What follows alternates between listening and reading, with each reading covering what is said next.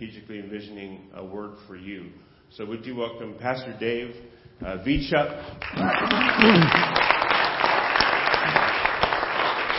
You know, aside from being all those things, Dave was a pastor for decades. And so I'm really excited that he, and later on, his wife Wendy will be joining us. So Dave, she bless is, you. Thank is. you so much. Thank you for having me. it's a great opportunity for me to be here with you. I remember when Pat, uh, Pastor Chad was getting ready to come and plant this. So uh, for me to be able to be here all this time later and see what the Lord's doing is awesome. Been here a few other times in the last few years, and um, just want to bring you greetings from 217 of those Northwest church districts, or churches from uh, Fargo all the way to the uh, Olympic Peninsula. Anybody called to Fargo? We need a church there. Come on, you can send people to Ghana. You can go to Fargo. kind of the opposite cultures. Um, we uh, the United States Foursquare Church is comprised of about 1,600 little plus of that um, families of faith, as well as outside of the U.S. about 68,000. So what you guys are experiencing with Ghana is kind of normal for Foursquare. It's kind of like the heartbeat of Foursquare, and our founder was first a missionary before she ever became a pastor, and so missions is at the heart of it. And any of you who you've been to Ghana, anybody else? I think you all should plan a trip. Every one of you. Honestly. It will change your life. I was just thinking back uh, as I was watching that video and seeing Dan's posts on Facebook uh, of my trip to Kenya. Uh, the the roads they don't exist. Yeah, you, I mean I literally rode miles on the back bumper of a car because you have to get out every so often and push and go around and fill holes because they just had a rain, fill holes with boulders so the car could get through. So I mean, it's going at walking speed. So like, why get in and out again? I'll just stand here on the bumper. Um, so it's great that you guys are doing that. Pastor Dan will see more happen in these couple weeks than he'll see in years. It's just an amazing thing to see God's hand at work. And it means so much to the people that you visit. I mean, you can't even, I, I cannot express to you what it means to them that you sent your pastor there. Uh, the joy that they will have in receiving him, and he will be pulled in so many, so many different directions. Um, so good for you, good on you, well done, good sending. Now go. I um, I want to talk about a place that I just was last week. I spent a week at a picture that you're going to see on your screen, a place called Mount Angel, a monastery. The exact opposite of Dan's experience was my experience the same week. He was out doing and I was being. I mean, for me, I got to go and hang out in a monastery with quiet. Uh, the, the monk that runs this is Father Pius. I'm going to guess that his mama didn't give him that name. I don't know many two-year-olds you'd call pious. Uh, but you're hanging out there, and uh, for me to go there, I literally go there with kind of like, Lord Jesus, please, I'll be good. Don't make me do this. Um, because there's something inherent in me that wants to be active and to be doing. And part of our Christian experience is we have both doing and being. And I like the doing part way better than the being part. Some of you would love to just go sit at the feet of Jesus for days at a time. That's not me. I would rather go uh, go do anything. I don't know. Just like there's so much to do, and Pastor Randy's up here saying, just focus completely on me, right? And I'm going like, I'd like to, but I'm ADD. And so, like, while the worship's going, I'm seeing those stars come, and I'm like waiting for Chewbacca to show up. And an old Princess Leia. You know, that's how I'm worshiping God, but there's Chewbacca, and there's Princess Leia, and I, they better make a new one, or she's gonna have to come in a walker. You know, I'm like, they better make it faster than the last time. And so all of this stuff goes on in my head while I'm trying to worship God. So you can tell that my whole week in a monastery of being quiet, I don't do very well at that. In fact, one of the things they're teaching me, which is way more school than it is than it is uh, solitude, is to um, is, is to be solitude, is to be quiet, and like I um, I've gotten to where I can set my timer for three minutes That's how good I am at it. And I hope to be able to stay focused on the Lord for three minutes. That's seriously my life goal. And I can't do it yet. So you can tell that there's some issues that I have to deal with, and then they taught me that I have more issues than I wanted to know. And um, so Dallas Willard says this. He says the greatest threat to the devotion to Christ is service for Christ. The greatest threat to devotion to Christ is service for Christ. Now, many of us, our service can be what we say becomes our God. I remember standing with one just dynamic worship guy and saying, like, this, this out here, that is not your God. He's out here, he lives in here. That's your God. Your service is not God. He's the one that died on a cross for your sins so that you can have relationship with Him. So don't equate service to God. One of the reasons I don't like going to the monasteries, I shouldn't say I don't like it, I just dread it when I'm going. I'm like, Lord Jesus, please no. Um, I'll be good. I just feel like I'm giving up control. I don't know how about how you feel about that. Like all of a sudden, all your technology is gone. All your like everything, you're just like you and God. It's just gone. And I feel out of control when I'm just quiet. I was like, I want, I got to push the button. I got to make things happen. I got things to do. I have people to make sure that, that I mean, I have 217 churches. Somebody, I need something. There's a church open here. There's an interview happening here right now. There's a pastor being installed here. There's all these different things going on in my world, and I want to make sure that they're happening right. And yet, it's being that's what's important, and that giving up control is a big deal for me.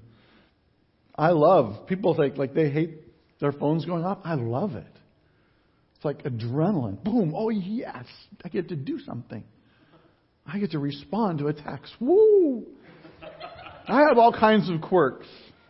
But one of them is that I love to be on mission. Who do you have on mission? I know. Let's send Dan. He can go to Ghana and do mission. Let's send Adam Henderson to Texas. He can do mission.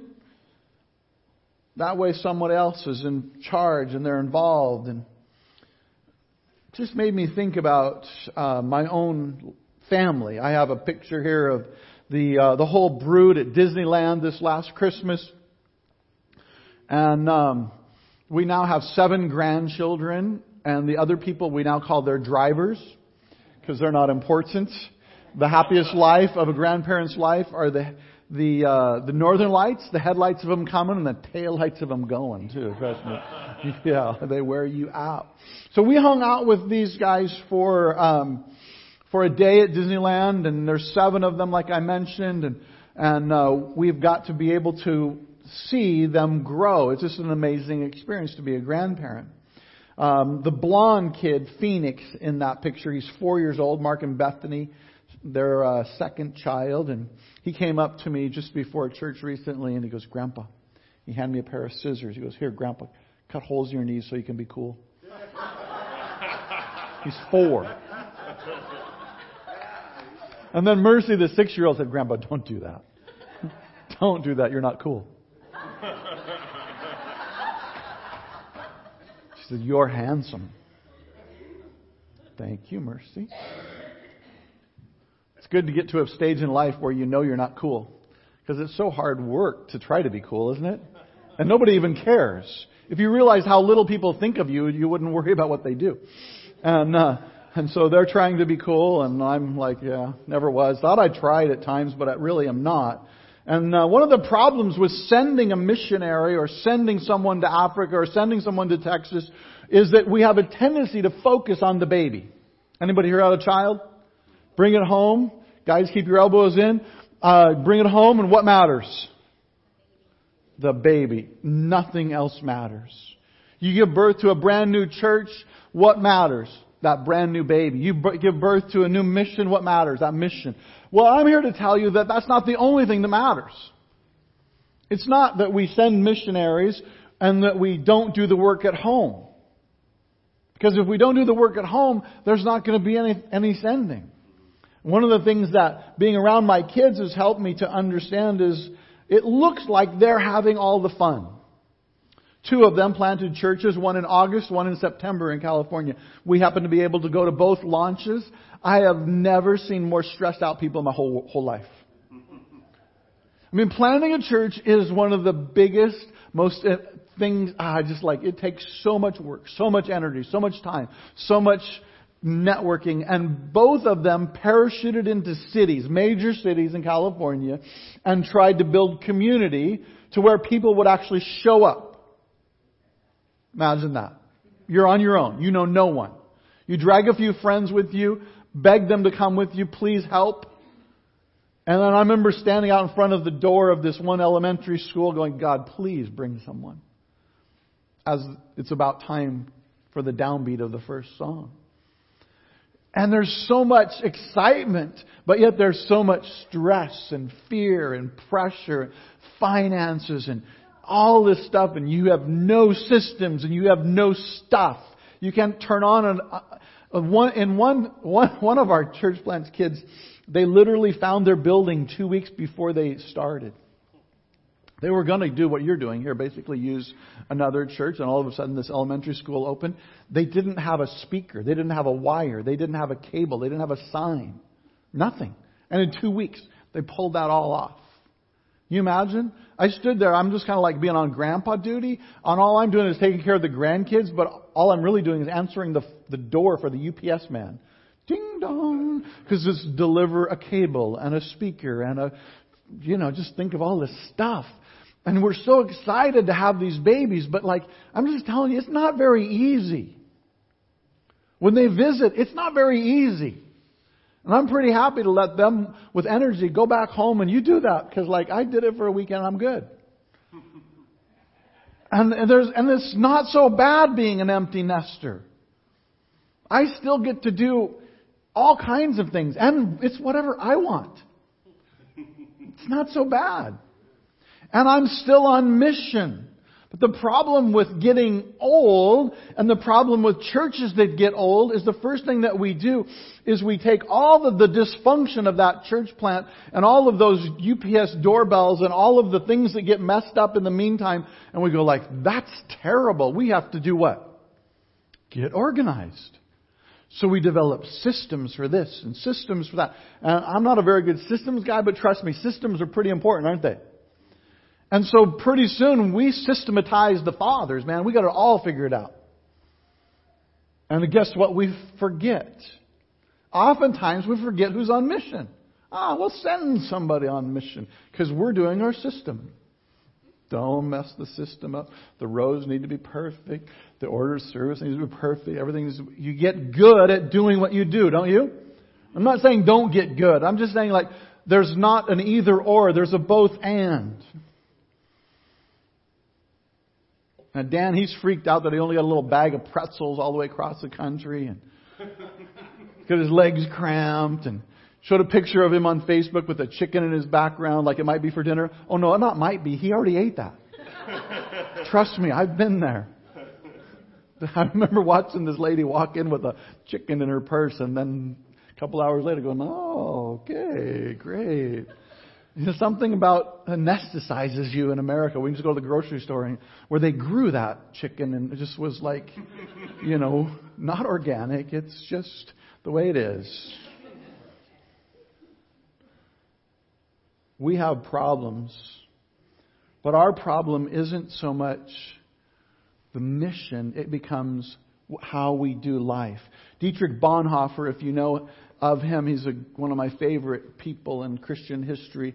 He, he died in a Nazi prisoner of war camp because of the pastor, he felt like it was his responsibility to take out Hitler. Yeah, that's a whole different world, isn't it? He says this, the church, ex, the church is only the church when it exists for others. The church is only the church when it exists for others. The problem, again, when we get old, we focus where? Inward. How to take care of myself instead of how to do mission. Now, there's nothing wrong with taking care of yourself. There's nothing wrong with systems. Because let me just tell you this. If you're not doing quality discipleship as a church, the chances are you're not really functioning as Jesus called you to. He didn't just say go make decisions. He said to go make what? Disciples. You can't have church without a systematic discipleship plan or program.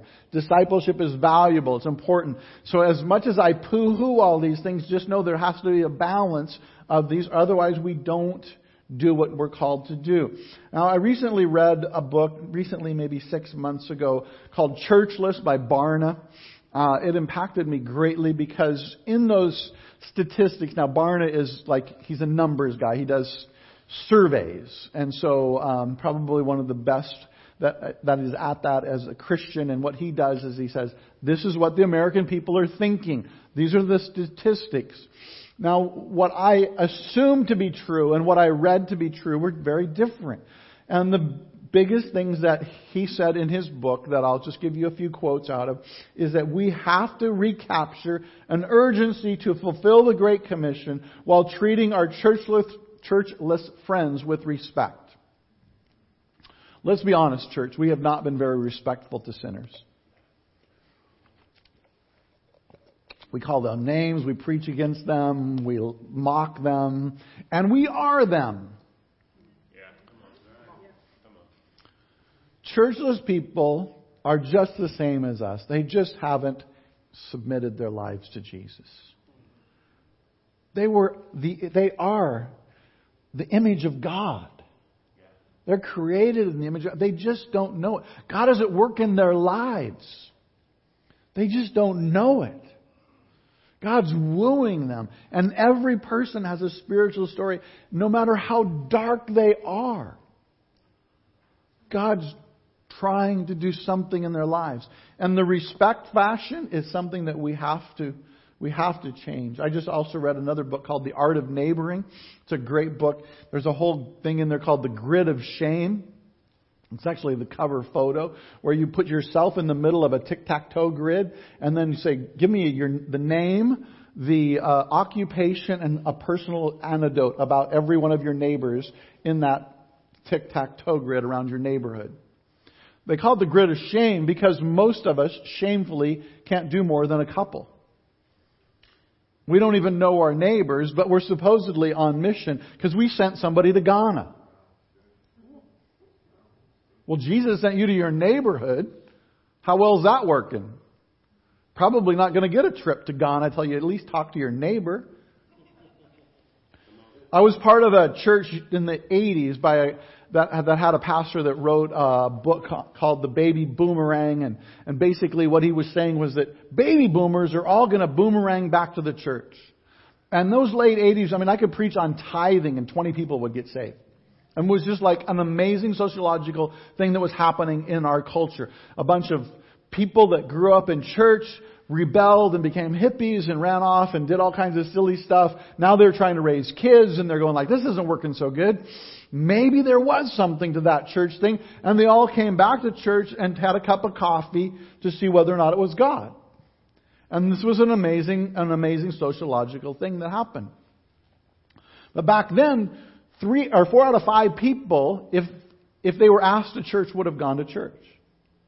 Four out of five, according to the Barna statistics. Today, is that true? Would four out of five Americans come to church if you invited them? Here's the crazy thing still 50% would. That blew my mind. I, w- I would have told you it was probably like 20%. Because I think they're pretty mad at us. I think they're, they're pretty done with this. I think they're sick of us. The truth is, they don't even know we exist. We're totally irrelevant. We're just like somebody that's still doing, oh, there are people that still do that, aren't there? Oh, yeah, those are just the angry people that yell on the debates. Never mind. Okay. Um, 50%. Two thirds say that they're spiritual people, and then more than half of them say that their religious faith is very important to them. Can you believe that? 57% say that their religious faith is still important to them. About half claim that they're actively seeking something better spiritually than what they've experienced. 40% of young unchurched adults talk about their faith matters with friends and family during a typical week.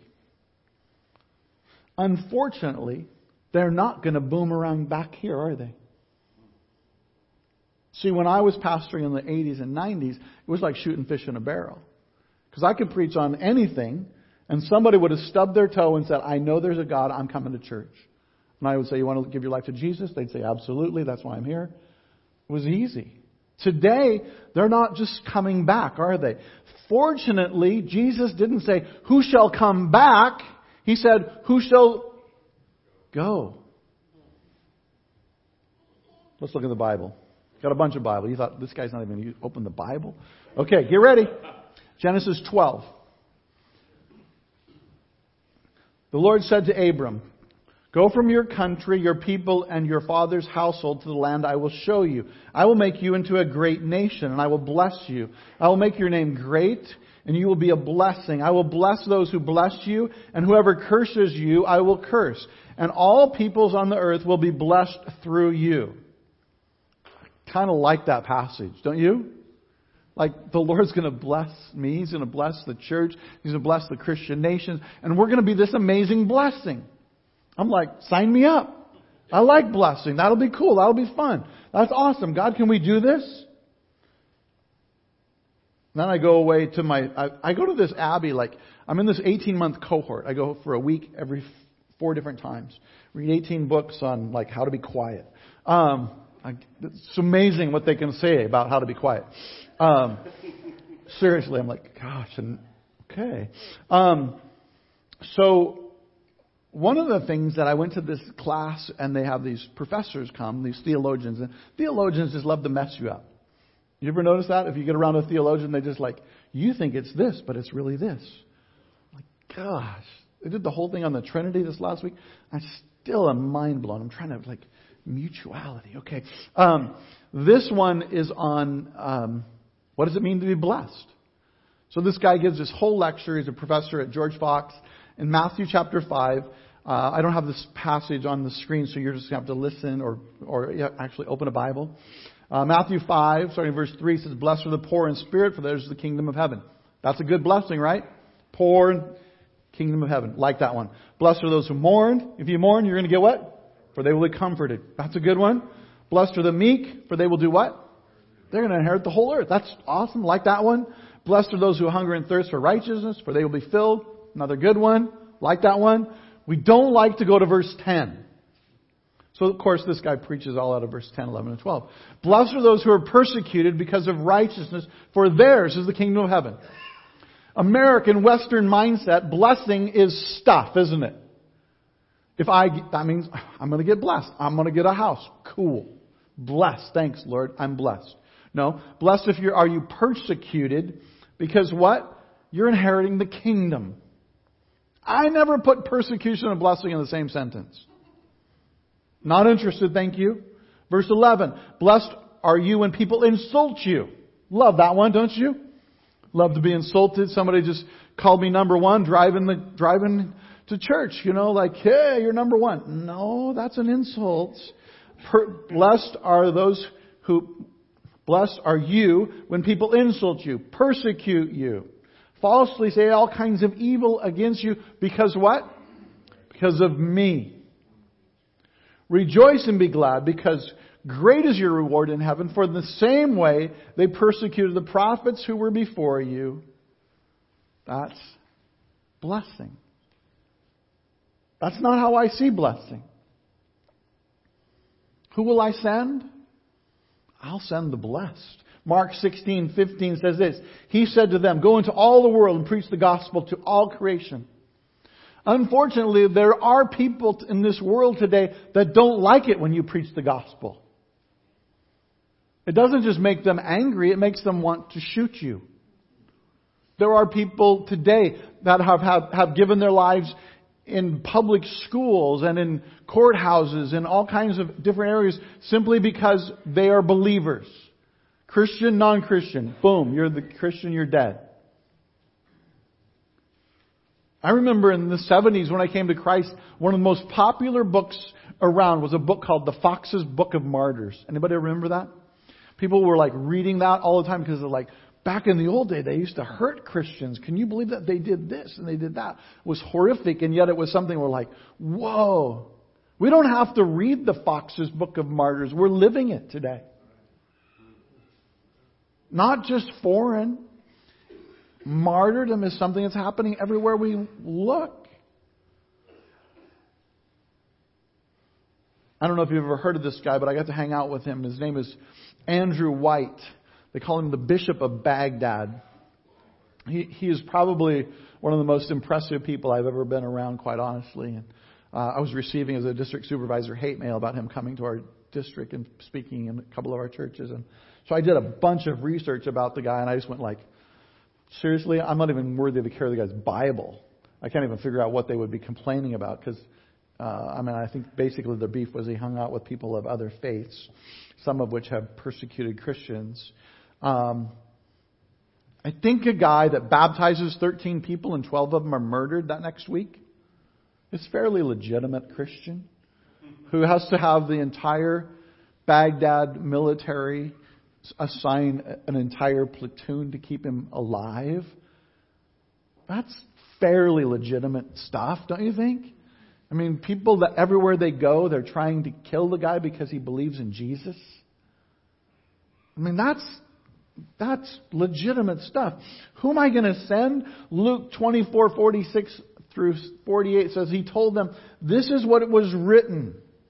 The Messiah will suffer and rise from the dead on the third day, and repentance for the forgiveness of sins will be preached in His name to all nations, beginning at Jerusalem. You will be witnesses to these things. It's amazing. When Jesus raises from the dead, it's the same power that raised Him from the dead that lives where? It lives in me. And one of the problems with Western Christianity is it's often powerless. And we live in a world that needs the power of God. Don't short sell prayer and what God can do in the miraculous. You're filled with power. Don't just walk around like you, there's nothing you can do and woe is me and the world's turning against us. And if you listen to all the politicians, uh, the world's going to hell in a handbasket. I can't even go there. But let's understand this. Somebody didn't die to make America great. He died to redeem you. And that takes power. And He died to heal people's lives. He died for our cultures to be touched by the power of God. And so many people are so worried that the whitewashed religion of, of yesteryear of America is going to hell in a handbasket. But I'm telling you right now that there's a whole lot of people that live without power that need the power of God, not just a whitewashed version of Christianity. Live in power. Go in power. Who will I send? John 20 verse 21. Again, Jesus said, peace be with you. As the Father has sent me, I'm sending you. He's sending you in what? In peace. Now it's wonderful that we've sent Dan. It's wonderful that we've sent Andrew. It's wonderful that we've sent this person, that person. But I send you with peace. Why would I send you with peace? Why would that be of importance to Jesus? I send you not to build a church, not to answer your phone every time, not to do this. But part of the reason I'm in a monastery is because who's in charge of my soul? I had to ask myself that question. Who's going to take care of my soul? Church? Pastor Dan's responsibility? Who's going to take care? I have to take care of my soul. So the very things that I hate are the things that I need because my soul is what's important. And if I am not walking in peace, guess what? I'm, I'm, I'm outside of the will of God. The very thing that drew me to Christ was the peace that passes all understanding. The very thing that most people don't experience in our world is peace. That's why we over medicate, we over entertain, we overeat, we over everything. Why? Because we don't have peace. I send you in what? Peace. Why? Because the world needs peace. How many have ever seen this picture of this bridge? I live just a few minutes from that bridge. Just happened in the 19, I think it was the 40s, so the 1940, I think it happened, and the anniversary was just a couple of months ago. And so there was a big spread in the newspaper, and I started reading up on it. I swear to you that I am scarred from seeing that my whole life. My aunt and uncle lived right with the view of the new one, and and uh, every time I drive across the bridge, I, that plays in the back of my mind. Now, I don't know about you, but again, I said I like control. And when I'm driving across the bridge, I know that some dead engineer made this. He drew it. Because there's no new bridges in our state, are there? Maybe one that's happening somewhere. I think it's called the Big Dig. Anyway, um, so we're going across a bridge on some dead engineer's ideas, and we're the guys that built it. Who knows how they were doing that day? So I'm in complete trust of people that are no longer even with us.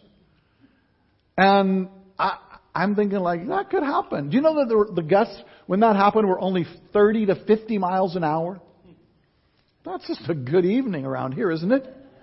It's not that big a deal. I mean, we had 100 regularly. Every year we'll hit 100 somewhere around here. And so I've been talking about this, and uh, I've had old people come and tell me, like, no, no, you don't understand. We used to drive across this, and the reason it was called Galloping Gertie is because it was like the ocean. And as you were driving, you literally couldn't see the car in front of you. Because they cut so much steel out of the design, and the engineers were like, I can do this. We can make it happen. It'll work fine. We can cut this, we can cut that. And so as you would drive, it would like sway and like waves. Now, I'm thinking it's called Galloping Gertie because of that picture. No, it's because of normal driving across it. That's not a good sign, right? If you're driving across it and all of a sudden the other car in front of you disappears, I'm gonna get a little nervous. Seriously? Okay? No, no one was killed during this, but I think about this because when I became a Christian, people told me that Jesus was the bridge. You're over here, you're this terrible sinner, you live in Tacoma, look at God is over here in Gig Harbor, and it's all beautiful and pristine, and if you can get over the hump of, of that water, your sin, you can get to God. But you can't get there, can you? Nope, I can't get there. But Jesus is that bridge, right? You ever get that? I heard that. That's like, okay, I'm, I need the bridge. I'll take the bridge. And my idea of this is like, when you build a shoddy bridge, it's you doing it yourself. When Jesus builds a bridge, it's like the ones that we see today. It's like eight lanes, maybe more. I don't know. It's huge, massive. You don't ever worry about that thing swaying or a 30 mile an hour gust. Listen, the bridge is Jesus. And, and when we're on that bridge of Jesus, we're full of peace. When we're on the bridge of Galloping Gertie, ain't no peace. Because we're living it ourselves. I'll close in this last story. One of my favorite books of all time is a book called Unbroken. If you've not read it, I encourage you to. It's, it's the Louis Zamperini story. And Louis was just, my wife teaches second grade dual language in Tacoma. Uh, half the days in Spanish, half the day is in English. I go every week on Fridays and volunteer with those guys. I love these little toothless wonders. But um, it makes me think about Louis because Louis felt unloved because he was an immigrant kid. And her classroom's full of immigrant kids. Fact is, we're all immigrants of something, aren't we? None of us were here unless you're Native American. So here's this kid who didn't fit in. He found out he could run. So he started running. All of a sudden, he's a popular kid. All of a sudden, he's in the 36th Olympics in Berlin. That's pretty legit. That happens and joins World War II and is flying and as a pilot and his plane is in mess and so they give him this lemon of a plane. I said like, don't worry, just go out and look for some people that are down. Next thing he knows, he's down. Thirteen of his crew members, um, all but three of them passed in the in the crash. So he pops himself into the rubber raft and lives for 47 days floating at sea. Loses his buddies along the way because they can't take it. Day 33, one of them passes. I mean, 47 minutes in a rubber raft is a long time, I'm thinking. Only to find himself washing up on one of the Marshall, Islands. Hurrah, right? Oh, not so much. The Japanese had occupied that and they begin to abuse him. He ends up in several different prisoner of war camps. where one of them, the last one, there was one particular man, the bird, they called him, who loved to abuse him. Louis came home after the end of World War II and, and was trying to get life together, but you can only imagine what he would be going through. PTSD wasn't even spoken of then, but he was living it. I mean, things weren't good at home. He was drinking like a like a sailor. Imagine that. His wife wouldn't give up on him, however. And she kept asking him to go to a Billy Graham crusade. It doesn't come out in the movie or the book so well. He ends up getting saved at a Billy Graham crusade and instantaneously peace that passes all understanding. Peace. He lives to 97, just died a couple years ago as a Christian evangelist. Now, we have a former governor who's mad at our president and at the United States military because they haven't done enough for people coming home.